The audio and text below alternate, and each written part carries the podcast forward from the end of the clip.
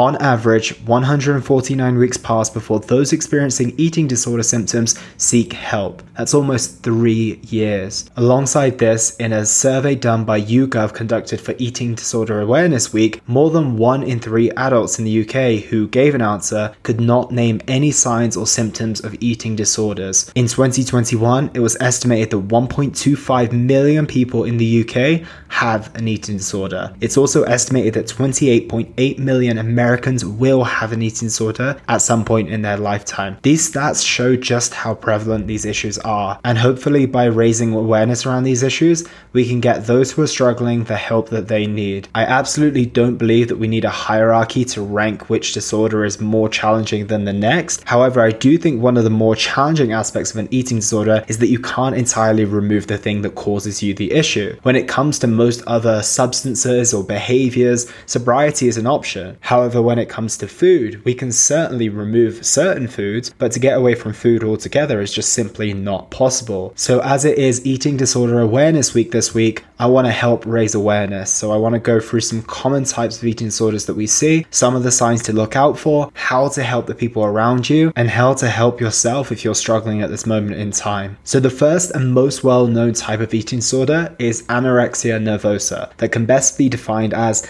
an eating disorder that causes people to obsess about weight and what they eat. So, some of the common symptoms to look out for are being considerably underweight compared to people of a similar age and height, a very restricted eating pattern, an intense fear of gaining weight or persistent behaviors to avoid gaining weight despite being underweight. So, the second type of eating disorder we see, which is super common, is bulimia nervosa, which is defined as a serious eating disorder marked by binging, followed by methods to avoid weight gain. So, some of the symptoms to look out for in yourself and others here would be eating a ton of food and eating it very fast as well, going to the bathroom a lot after eating, and excessively or obsessively exercising. The third most common eating disorder that we see is binge eating disorder. And the issue with this one is that we throw around the terminology quite loosely. When far more of us experience this than we probably recognize, this can be best defined as recurrent episodes of consuming unusually large amounts of food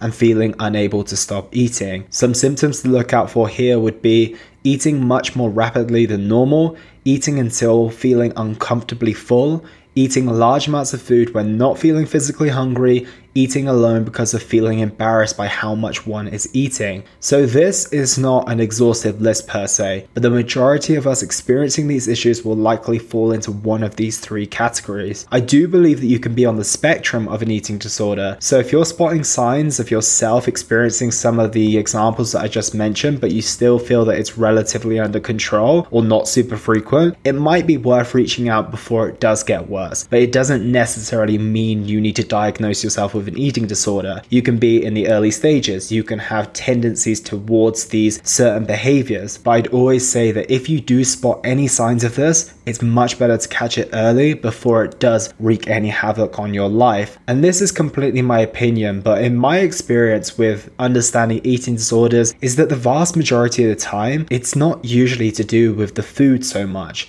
The food is simply the substance that they've lent towards. It usually comes down to a much deeper mental well being challenge that's manifested in the form of an eating disorder. And with that being said, if you spot these signs within a friend or a family member, you might want to just focus predominantly on working on their mental well being before you address the food issue. So, spending quality time with them to ensure that they feel part of the social group. Try to help them build up their self esteem a little. If they're highly critical of themselves, don't necessarily deny their reality, but perhaps offer a more rational perspective. Be a sounding board for them, be open to listen, allow them to express themselves, and if you feel they'll be receptive to it, try push them in the direction of getting help. But you'd be amazed at how much can be done just by going through those few steps all psychological and physiological conditions, as a matter of fact, are going to have their difficulties. But by reaching out if you're someone in need, or by being someone that helps a friend, family member, or colleague in need, you could do a huge service to this individual. So if you'd like some resources, I'll pop them in the show notes for you guys to have a read through in your own time. But just remember to be vigilant. Just look out and try and take care of those around you or those who you might not feel that have that support system around them. I hope this helps, team. Look after each other, and I'll speak to you all tomorrow.